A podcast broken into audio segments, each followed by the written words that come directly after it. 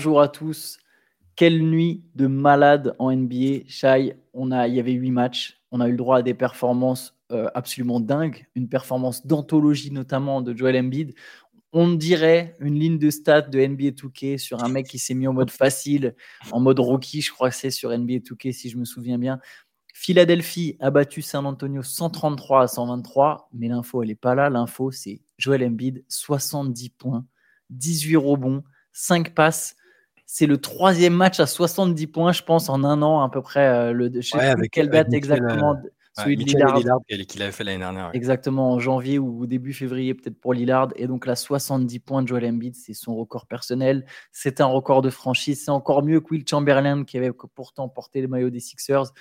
Euh, je manque de superlatifs. Je vais te laisser la parole sur cette perf, assez exceptionnelle de, de Joel Embiid. Ouais, incroyable. 70 points, 18 rebonds, c'est son record personnel aussi, apparemment. Euh, moi aussi, je manque de mots. Hein. Franchement, c'est, il est tellement dominant quand, euh, quand, quand, il joue cette année que, tu sais, il y a quelques jours, on se disait, mais comment on va faire si, euh, s'il est vraiment borderline au niveau de la, de la limite de match? J'imagine qu'il va peut-être encore être mis au repos de temps en temps, peut-être un petit pépin. Est-ce que, comment, comment on fait s'il si, a joué 64 matchs? C'est quoi C'est 65 en gros On avait la limite? 65 la limite. Imagine, il, avoir joué 65. Imagine, il a joué 64. Bah, s'il joue 64 matchs, que Philadelphie est et je sais pas, ouais, troisième à l'Est et qu'il a des stats comme on en a presque jamais vu, bah, bon, on n'en est pas là, hein, c'est pas, mais c'est juste qu'il a un tel degré de, de, domination quand il est là, et puis bon, bah, en plus ses partenaires sont euh, l'ont clairement recherché en essayant de lui offrir cette perf euh, incroyable. C'est alors oui, il y, a, y a beaucoup de lancers francs, voilà, les, plus ceux qui sont plus réservés sur Embiid diront qu'il a beaucoup de lancers, que tous ne sont un peu ne sont pas ultra justifiés, mais c'est c'est aussi le traitement dû aux players, euh, aux, mecs qui ont été MVP et qui, qui, qui, ont gagné un peu un traitement de faveur euh, envers les arbitres. Mais il a que, que, ce soit sur la ligne ou dans le jeu, il est tellement dominant cette saison que qu'il n'y a, pas grand chose d'autre à, à, faire que de, lui tirer notre chapeau euh, pour cette, cette super perf contre, contre les Spurs. On, attendait le premier duel entre, enfin, entre Wembanyama et, et Embiid. Victor n'a pas été ridicule du tout. Hein. Il fait lui aussi une, très belle ligne de stats, mais Embiid a éclipsé tout le monde, euh, tout le monde cette nuit. Oui, 33 points pour Victor Wembanyama, 7 rebonds, 2 contre et même un, un différentiel pardon, neutre, donc 0. Euh, pour, euh, pour une défaite de 10 points, c'est quand même fort. Mm. Embiid, évidemment, ils ont cherché la perf. Hein. Ils menaient de 14 points. Ils ont quand même relancé Embiid. Ils lui ont passé tous les ballons. le public a a sifflé quand, quand Daniel House a, pris un tir à un moment dans le quatrième carton en mode non, il n'y a que Embiid qui a le droit de tirer. Euh, mais ça, je, honnêtement, ça se comprend. J'arrive à capter pourquoi tu as envie euh, de voir bah, ton mec scorer. Et ce qui est fort, c'est qu'il met il y a plein de ces derniers paniers, c'est des tirs à mi-distance, face-up. Euh, vraiment, il a, il a une adresse parce que sur les lancers, moi aussi, de toute façon, si vous allez un peu sur les réseaux sociaux, j'imagine, vous, vous êtes peut-être déjà tombé sur des compilations, euh, des, fautes qui sont parfois sifflées à l'avantage de Joel Embiid. Parfois, c'est effectivement ridicule. Par contre, là où il faut lui rendre hommage, il tire, euh, il a 23 lancés, il en met 21. Quoi. Il, il rate pas ses lancers. À chaque fois qu'il fait un carton, il a, il a effectivement plein de passages sur la ligne, mais il met tout. Quoi. Il est ultra adroit. Il n'a jamais été aussi dominant, comme tu l'as dit. Physiquement, Wembanyama, il s'est fait bousculé, mais par moments Alors, pas que lui d'ailleurs, Zach Collins aussi, hein, qui, est, mm. qui est pas un très gros gabarit, mais qui est quand même un peu plus costaud que, que, le français, et il s'est fait bousculer aussi. Impossible de le prendre physiquement. Tu le vois valser des fois sur un mètre quand il le post-up. Euh, il est trop dominant au poste bas, c'est un bien meilleur passeur qu'avant, c'est un shooter très efficace. Ah, il, est, il est au sommet de son art, clairement, là, Embiid. Et lui-même disait qu'il était frustré parce qu'en fin de match, il trouve qu'il a manqué des tirs qu'il aurait pu mettre. Je sais pas combien il visait, s'il avait dans le viseur la, la, paire de Kobe euh, dont on fêtait l'anniversaire euh, hier, il me semble, hein, si je dis pas de bêtises. Oui, c'est ça. Euh, mais ouais, non, mais incroyable. Là, actuellement, là, sur la domination et les perfs, sans prendre en compte le, critère d'éligibilité, je pense que pour l'instant, il est, il est MVP de la saison, tout simplement. Ah bah c'est sûr. Après, il y a, y a une, y a tu peux demander une espèce de clause. Il y a, y a, des clauses, il y a des clauses exceptionnelles dans, dans la règle.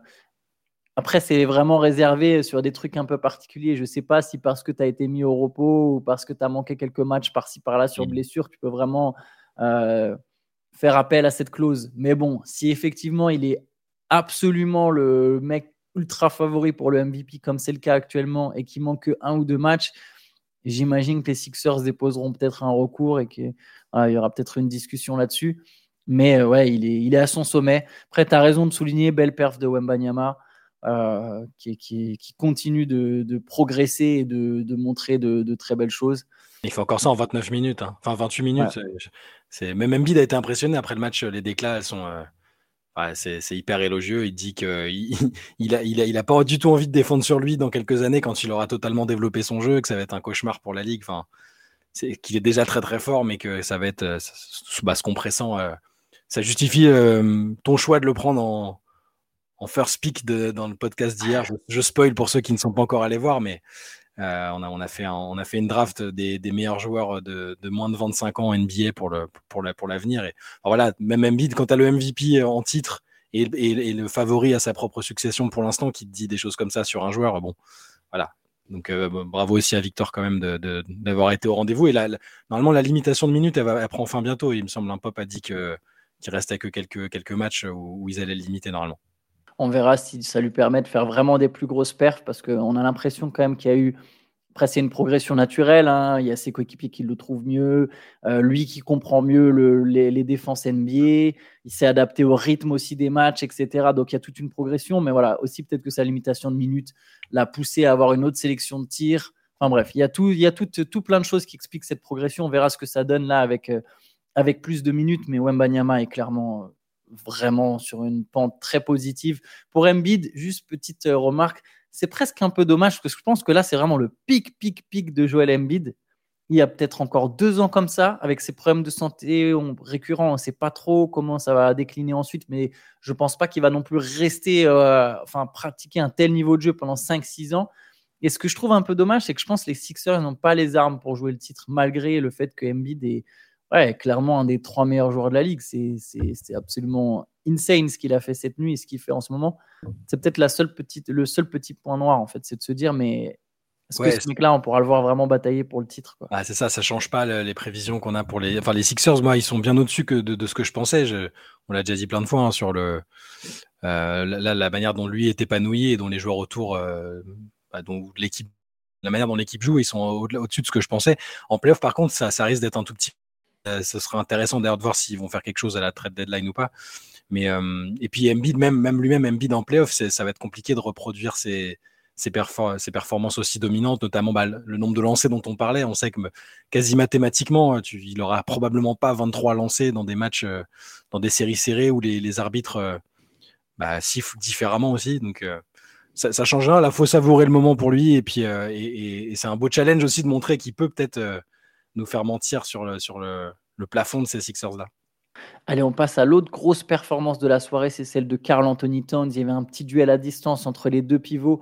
Euh, Towns qui a mis 62 points. C'est la première fois depuis 1978 que deux joueurs marquent 60 points le même soir. D'ailleurs, ça me fait encore repenser à cette histoire de 70 points, trois matchs à 70 points en un an, et à la réaction de Kevin Durant quand il a vu les 70 points de Joel Embiid. Voilà où il a dit, mais on est au pic du basketball. Euh, dans le sens où les joueurs sont plus talentueux, euh, ont jamais été aussi talentueux, jamais été aussi bien préparés. Les attaques, la compréhension globale du jeu et le niveau de jeu au-delà du rythme et du nombre de possessions jouées a jamais été aussi euh, haut. le niveau a jamais été aussi haut, je pense. Ça ne veut pas dire que les joueurs d'aujourd'hui, enfin, ça veut pas dire que par exemple les joueurs d'aujourd'hui sont forcément plus grands que ceux d'avant, mais le niveau technique forcément évolue avec les années, l'expérience. Enfin, ça me semble tout à fait logique. Bref, c'est la même chose dans tous les sports. Et donc, du coup, on a de plus en plus de cartons. Après, ça joue aussi par les défenses NBA, les règles, les possessions, le rythme, etc. Tout ça pour revenir à Carl Anthony Towns, il a mis 62 points. La différence avec Joel Embiid, c'est que les Timberwolves ont perdu à domicile contre les Hornets 128-125 alors qu'ils menaient 18 points. Ils sont complètement écroulés dans le, dans le quatrième carton. Ils se sont fait absolument allumer par leur coach après, ah. d'ailleurs, euh, Shai. Ouais, magnifique, enfin magnifique. Chris Finch, euh, je pense qu'il y a des coachs, même dans des défaites un peu euh, frustrantes comme ça, ils auraient dit oh, bravo quand même à Carl Anthony Towns pour sa performance et machin. Lui, il n'avait clairement rien à secouer.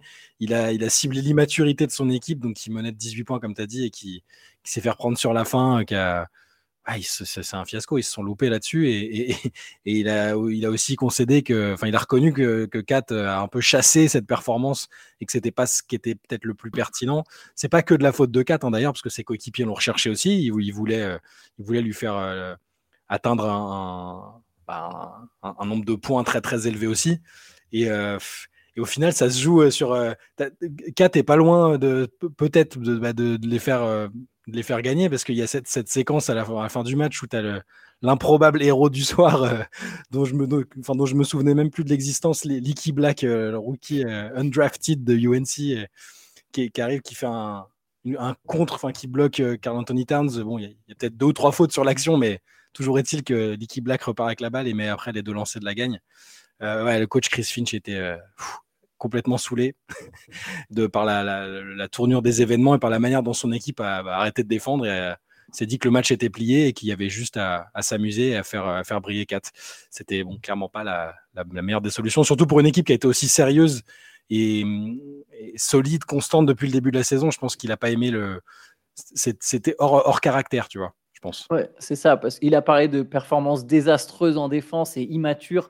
Mmh. C'est vrai que prendre 128 points des Hornets quand tu es la meilleure défense de la ligue, laisser les Hornets shooter à 57% au tir, c'est quand même très particulier. Effectivement, ils ont cherché 4. Il faut savoir que le match des Sixers a démarré avant celui des Timberwolves. On sait que maintenant, euh, il y a une connexion totale, hein. même pendant le match, tu n'es pas coupé de ce qui se passe autour. De toute façon, tu as les mecs au premier rang, il y a forcément un qui est en train de te dire Ah, Embiid, il à 65 points. Moi, je ne serais pas étonné qu'il y ait eu volonté un peu de duel à distance. Il y a des tirs que 4 mai, il met des tirs incroyables, hein. mais, mais, euh, des tirs, une début de possession, il y a une passe dans l'aile, il le prend direct avec un défenseur sur lui. Il y, a, il y, a, vraiment certains tirs forcés. Euh, et c'est pas contre 4 comme tu l'as dit, parce que c'est toute l'équipe, je pense, qui a. Mais je comprends aussi, tu vois, il y avait cette volonté. La différence, finalement, tu vois, ils, tous les deux ont cherché la perte, tous les deux étaient largement devant. La différence, c'est que bah, les, les Timberwolves, ils n'ont pas su faire ce qu'il fallait pour, euh, pour empêcher les Hornets de repasser devant. Les Sixers ont aussi eu chaud par moment. Au final, il y a 10 points d'écart. Et 4, dans le dernier carton, il fait 2 sur 10 et il termine à 7 balles perdues le match. Quoi. Et à la fin, ouais, à la fin, il y, a, il y, a, beaucoup de ratés là où il avait commencé très très fort. Il met 44 points en première mi-temps, quelque chose comme ça. Euh, donc voilà, c'est 62 points. Lui, le du lui-même, bon, c'est pas forcément une perf dont tu as envie vachement de te réjouir parce que tu as perdu un match ridicule. Mais juste quand même sur Towns, il détient, je crois, les trois plus grosses performances offensives de l'histoire des Timberwolves, si je dis pas de bêtises. Ouais, ce serait pas étonnant. Et puis là, il met 10 paniers à 3 points encore. Donc, euh, je pense qu'il va bientôt nous ressortir le, couplet sur le meilleur big man shooter de l'histoire. doit être, ce, qui, alors, ce qui factuellement sur les stats, le nombre de paniers à 3 points, peut-être même l'adresse, euh, évidemment que ça se défend, mais c'est un peu bon. On verra.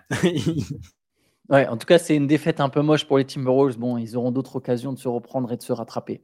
Euh, autre grosse perf, il y en a eu un paquet. Hein. Comme je le disais, c'est celle de Kevin Durant. Deuxième match de suite à 40 points ou plus. Il en a mis 43. Et surtout, les Suns sont allés chercher une sixième victoire de suite. Ouais. Sixième. Et celle-là, ils sont allés la chercher au courage. Ils étaient menés, euh, du, je ne sais plus exactement combien, mais ils étaient menés en fin de match. Ils, ont, ils, ont eu 23 points de retard contre les Bulls. Ah oui, 23 points. Ils ont eu jusqu'à 23 points de retard. Et ils gagnent sur un panier à une seconde du buzzer de Kevin Durant, un panier assez incroyable, très difficile, contesté, où il, en l'air, il, euh, le double clutch, là, comme disent les Américains, il met son tir à, à, une seconde du. Il se réaxe en fait. Il, est, ouais, il, se réaxe, ouais. Il voit qu'est-ce qu'il y a un. Je sais plus qui défend sur lui et, il fait une très bonne défense d'ailleurs. Il lui bouche l'angle et, il arrive à rester assez longtemps en l'air pour, pour changer son geste et après. Euh, réorienté et ça fait, puis, ça fait filoche direct, c'est magnifique. Euh, tir très très compliqué, mais bon, Kevin Durant quoi. Ouais, qui, on, en, parlait déjà dans le CQFR d'hier. Il, est, il évolue à un niveau de jeu assez exceptionnel cette saison. Mm. Ah, il a tout juste, tout simplement mené, euh, mené Phoenix à cette victoire avec ses 43 points. Il a mené le comeback. Il, lâche aussi 8 passes décisives. Hein. Il, prend, il a pris beaucoup de tirs, 15 tirs à 3 points. C'est rare chez Kevin Durant. Euh, mais Phoenix qui revient dans le top 6 du coup avec cette victoire d'ailleurs. Sans être fantastique encore, hein, parce que c'était de 23 points, il a fallu que KD, euh, soit héroïque, mais euh, bon, on va pas les, on va pas les critiquer pour l'instant. Ils enchaînent les victoires, ils remontent, c'est l'essentiel probablement pour l'instant. Hein, oui, ça, ça, passe de mieux en mieux pour les Suns. Et mm. On verra s'ils ont à nouveau derrière une espèce de, de mauvaise passe. C'est ce qui a été le cas depuis le début de la saison là, avec les enchaînements, un peu le grand 8. Mais là, pour l'instant, ça, voilà. au moins, il y a des victoires qui s'enchaînent. Autre succès, c'est celui des Celtics. Ça, pour le coup, on a l'habitude. C'est la 34e déjà de la saison pour Boston qui a gagné à Dallas 119-110. Tatum et Brown avaient été très mauvais contre Houston la veille. Alors surtout, maladroit. Tatum, avait été très maladroit. Brown a fait son triple double. Mais il avait été très maladroit lui aussi. Enfin, les deux avaient raté beaucoup, beaucoup de tirs. Et tu as raison, mm. particulièrement Tatum. Il y a eu une réaction directe. Tatum, 39 points, 11 rebonds, 5 passes. Brown, 34 points. Et à eux deux, ils ont pris le dessus sur des Mavericks menés par un Luca à 33 points, 18 rebonds, 13 passes. Ça sonne énorme comme ça. C'est, ça sonne incroyable, mais il prend 30 tirs et il en met que 12. Il y a eu un peu. Euh, c'est quand même Dallas, une équipe qui tournait pas trop mal. Là, il est revenu tout de suite, il a beaucoup, beaucoup de ballons. On voit un peu moins les autres. Et Dallas, euh, du coup, il reste sur, sur, une petite série de défaites. Là. Ouais, et les Celtics ont joué sans Porzingis. Hein. Ouais. Donc euh, là, là pas les back-to-back. ouais. Ouais, ils sont. Mais là, il a, ouais, il a une inflammation au niveau du genou apparemment. Donc, euh, je veux pas, je, veux pas m'inquiéter pour rien, mais j'ai toujours un peu peur avec Porzingis. Et il est tellement fort cette année que, mais de temps en temps, il a des petits, des petits soucis de, de, de santé là, des inflammations, des trucs. J'espère qu'au moment où ça va vraiment compter, il sera, il sera à pleine puissance parce que c'est quand même important pour les Celtics. Et euh, pour revenir sur ce match, oui, effectivement, les deux, les deux Tatum et Brown ont été, euh, ont été vraiment excellents et ils ont bien réagi après leur, leur maladresse de, la veille. Et Dallas a, semblé un peu rouillé. Tu sais, ils n'ont pas joué pendant quatre jours parce qu'il y a eu l'annulation du match contre les Warriors euh, après le, décès de, de Milojevic. Ouais, ils ont eu, ils ont eu l'air un peu rouillés. Même l'association Luca Kairi, c'était un peu, c'était moins fluide que d'autres fois dans la saison et, ils ont manqué d'adresse. Luca a pas mis de panier à trois points avant le quatrième carton, je crois, même s'il en a pris pas mal. Euh, voilà, c'est bon, c'est contre Boston. À nouveau, il n'y a pas de, honte à perdre contre Boston, mais euh, ouais, petit, euh, petit passe moins, moins positif pour les Mavs en ce moment.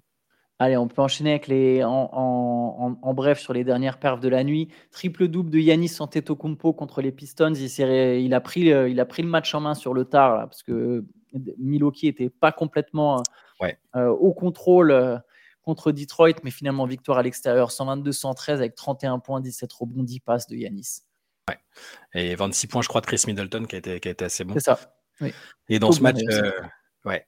Dans ce match, Kylian Hayes était titulaire, mais il a joué que 16 minutes. C'était pas, c'était pas flamboyant. Et son remplaçant Marcus Sasser, à lui, par contre, était bon. Donc, c'est pas, c'est pas une très bonne soirée pour, pour Kylian Hayes. Allez, victoire des Cavaliers, c'est la huitième. Huitième, de suite. Huitième de suite. Personne n'en parle, ils ont la plus longue série en NBA. Euh, des fois, je vois des visuels avec les Clippers, la meilleure équipe depuis tant de matchs, alors qu'en fait, c'est Cleveland. Euh, victoire 126 à 99 contre Orlando, alors qu'il y a toujours des absents, il faut le souligner. Il manque Mobley, il manque Garland. Mais il y a ton gars, Sam, 26, 26 points pour Sam Lui, panier. Il n'a pas brillé quand, euh, quand tu étais là pour le regarder, pour le voir de près, mais là, ça y est, depuis qu'il est rentré au pays, euh, il a plus la pression de. Voilà, maintenant il cartonne. Et 25 points, 13 passes de Donovan Mitchell qui est excellent en ce moment. Hein. Mais voilà, belle victoire contre Orlando, hein, qui a une grosse défense et pourtant d'aller marquer autant de points comme ça contre le Magic. Euh. Pire match du Magic depuis très longtemps. Hein. Après la belle victoire de la veille en back-to-back, ils étaient complètement cuits. Il y a eu zéro suspense, 36 points d'avance à un moment pour Cleveland une belle bouillie pour le Magic. Euh, voilà, ça, arrive. Les Grizzlies ont battu les Raptors. Je pense que c'était le match le, moins suivi de la soirée. Victoire de Memphis 108 à 100 à Toronto. Euh, Toronto qui est clairement en mode. Euh, ah, ça y est, là, pas, tanking, gros construction, je sais pas comment dire, mais 27 points de Jaren Jackson Jr. qui a aussi volé 6 ballons.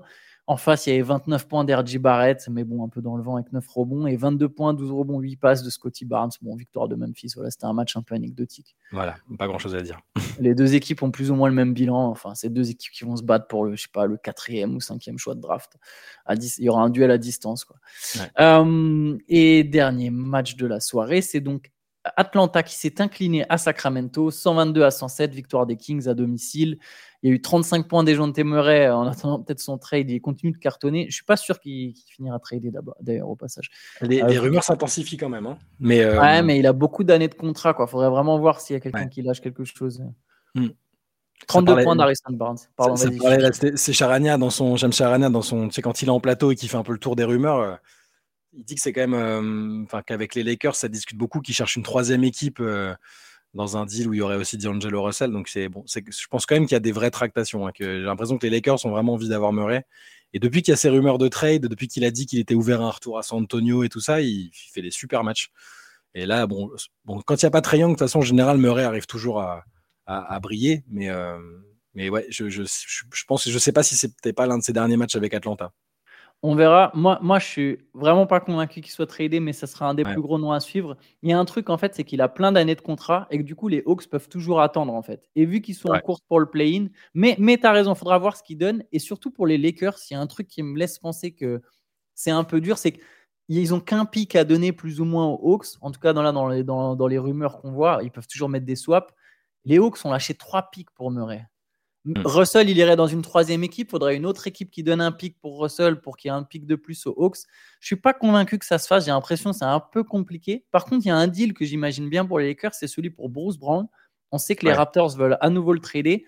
Lui, pour le coup, un seul pic, c'est déjà presque beaucoup pour Bruce Brown il pourrait donner un pic, envoyer Russell ailleurs, et je pense que c'est un joueur qui serait parfait pour les Lakers. Ils ont besoin de two-way player. Alors, Murray, ça leur irait, très bien aussi. J'ai l'impression que Bruce Brown, joueur qui convoitait déjà. Donc voilà, on, verra. Peut-être que je me trompe, mais je vois presque plus un move pour Bruce Brown aux Lakers que vraiment Murray, où je me dis que les Hawks, au final, ils sont en course pour le play-in. Ils ont encore du temps pour le trader. Il a un contrat plutôt abordable. Après, évidemment, s'il y a une équipe qui met, qui met une belle offre sur la table, oui, j'imagine qu'il sera transféré en février. Mais voilà, à, voir. Ouais.